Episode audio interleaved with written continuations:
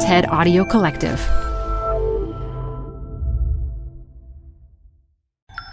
This TED Talk features writer and neurosurgeon Christer Mjåset, recorded live at TEDx Oslo 2018. Support comes from Zuckerman Spader. Through nearly five decades of taking on high stakes legal matters, Zuckerman Spader is recognized nationally as a premier litigation and investigations firm. Their lawyers routinely represent individuals, organizations, and law firms in business disputes, government and internal investigations, and at trial when the lawyer you choose matters most. Online at Zuckerman.com. Support for TED Talks Daily comes from Capital One Bank. With no fees or minimums, banking with Capital One is the easiest decision in the history of decisions. Even easier than deciding to listen to another episode of your favorite podcast. And with no overdraft fees, is it even a decision? That's banking reimagined. What's in your wallet? Terms apply. See CapitalOne.com slash bank. Capital One N.A. member FDIC. I'm a neurosurgeon, and I'm here to tell you today that people like me need your help. And in a few moments, I will tell you how. But first, let me start off by telling you about the patient of mine. This was a woman in her 50s. She was in generally good shape, but she had been in and out of hospital a few times due to curative breast cancer treatment. Now she had gotten a prolapse from a cervical disc, giving her radiating pain of a tense kind out into the right arm. Looking at her MRI before the consultation, I decided to suggest an operation. Now, Neck operations like these are standardized and they're quick, but they carry a certain risk. You make an incision and you dissect carefully past the trachea, the esophagus, and you try not to cut into the internal carotid artery. Then you bring in the microscope and you carefully remove the disc and the prolapse in the nerve root canal without damaging the cord and the nerve root lying only millimeters underneath. A worst case scenario is a damage to the cord, which can result in paralysis from the, way, from the neck down. Explaining this to the patient, she felt silent.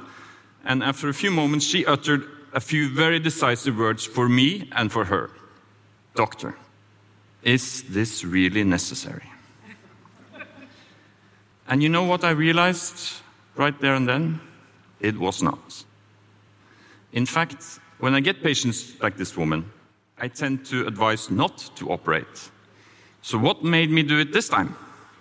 Well, you see, this prolapse was so delicate, I could practically see myself pulling it out of the nerve root canal before she entered the consultation room. I have to admit it, I wanted to operate her. I'd love to operate her. Operating like is, the, is after all the most fun part of my job. I think you can relate to this feeling. My architect neighbor says he loves to just sit and draw and design houses. He'd rather do that all day than talk to the person, the client paying for the house that might even give him restrictions on what to do. But like every architect, every surgeon needs to look the patient in the eye, and together with the patient, they need to decide on what is best for the person having the operation. And that might sound easy, but let's look at some statistics. The tonsils are the two lumps in the back of your throat.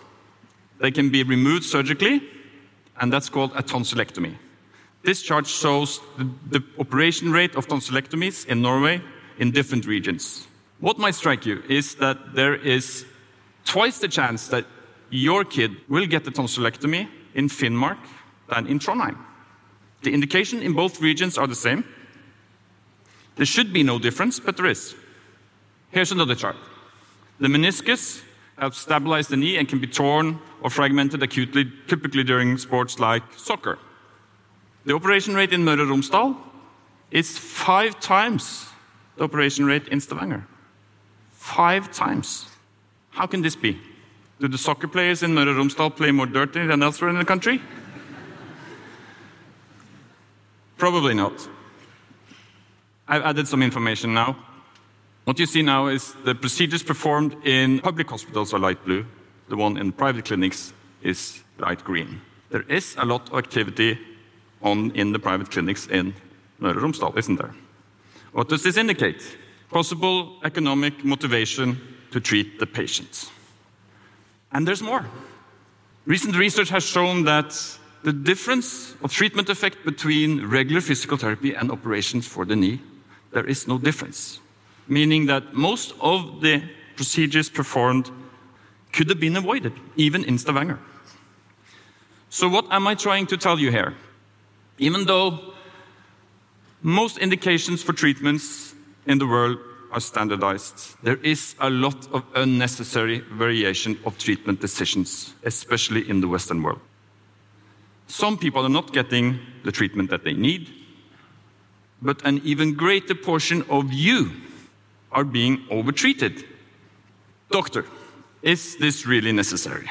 I've only heard that question once in my career. My colleagues say they never heard these words from a patient. And to turn it the other way around, how often do you think you'll get a no from a doctor if you ask such a questions?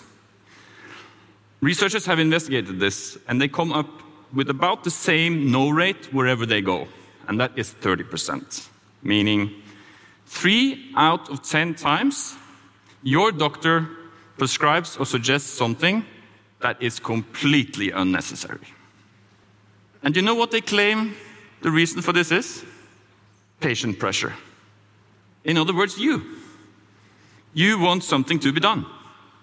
A friend of mine came to me for medical advice. This is a sporty guy. He do a lot of cross country uh, skiing in the wintertime. He runs in the summertime. And uh, this time he had gotten a bad backache whenever he went jogging, so much that he had to stop doing it. I did an examination. I questioned him thoroughly. What I found out is that he probably had a degenerated disc in the lower part of his spine. Whenever he got strained, it hurt. He had already taken up swimming instead of jogging. There was really nothing to do, so I told him you be, need to be more selective when it comes to training. Some activities are good for you, some are not. His reply was, I want an MRI of my back. Why do you want an MRI? I can get it for free through my insurance at work. Come on, I said. He was also for all my friend. That's not a real reason. Well, I think it's going to be good to see how bad it looks back there. When did you start interpreting MRI scans? I said. Trust me on this. You're not going to need the scan. Well, he said. And after a while, he continued, it could be cancer. he got the scan, obviously.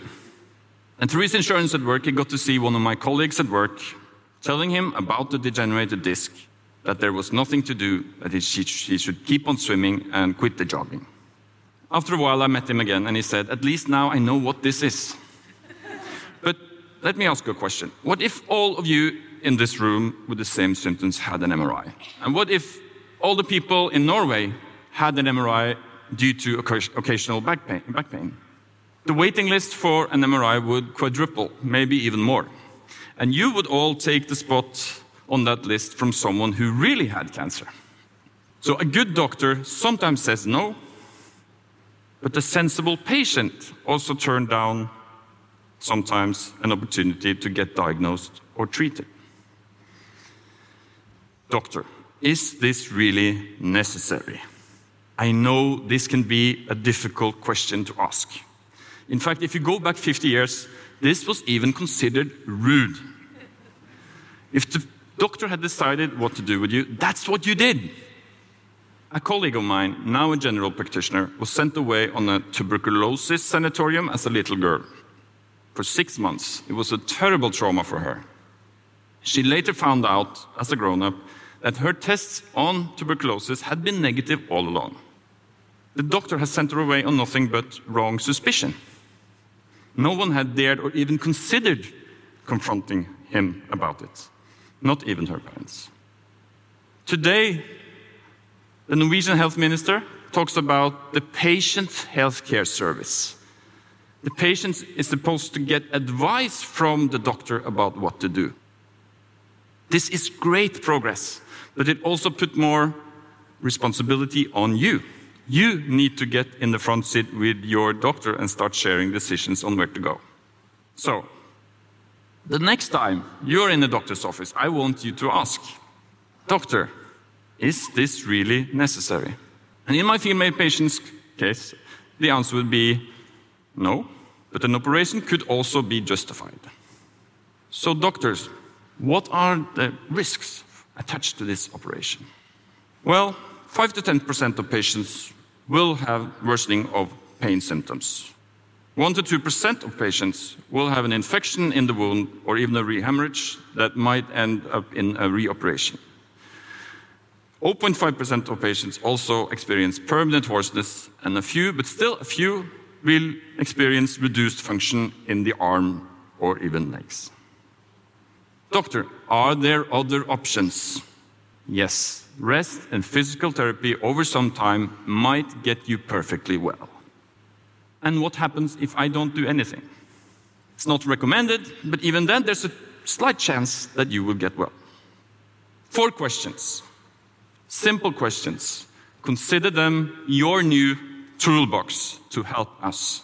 Is this really necessary? What are the risks? Are there other options? And what happens if I don't do anything?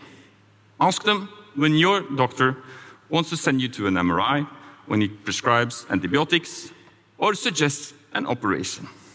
What we know from research is that one out of five of you, 20%, will change your opinion on what to do. And by doing that, you will not only have made your life a whole lot easier and probably even better, but the whole healthcare sector will have benefited from your decision. Thank you.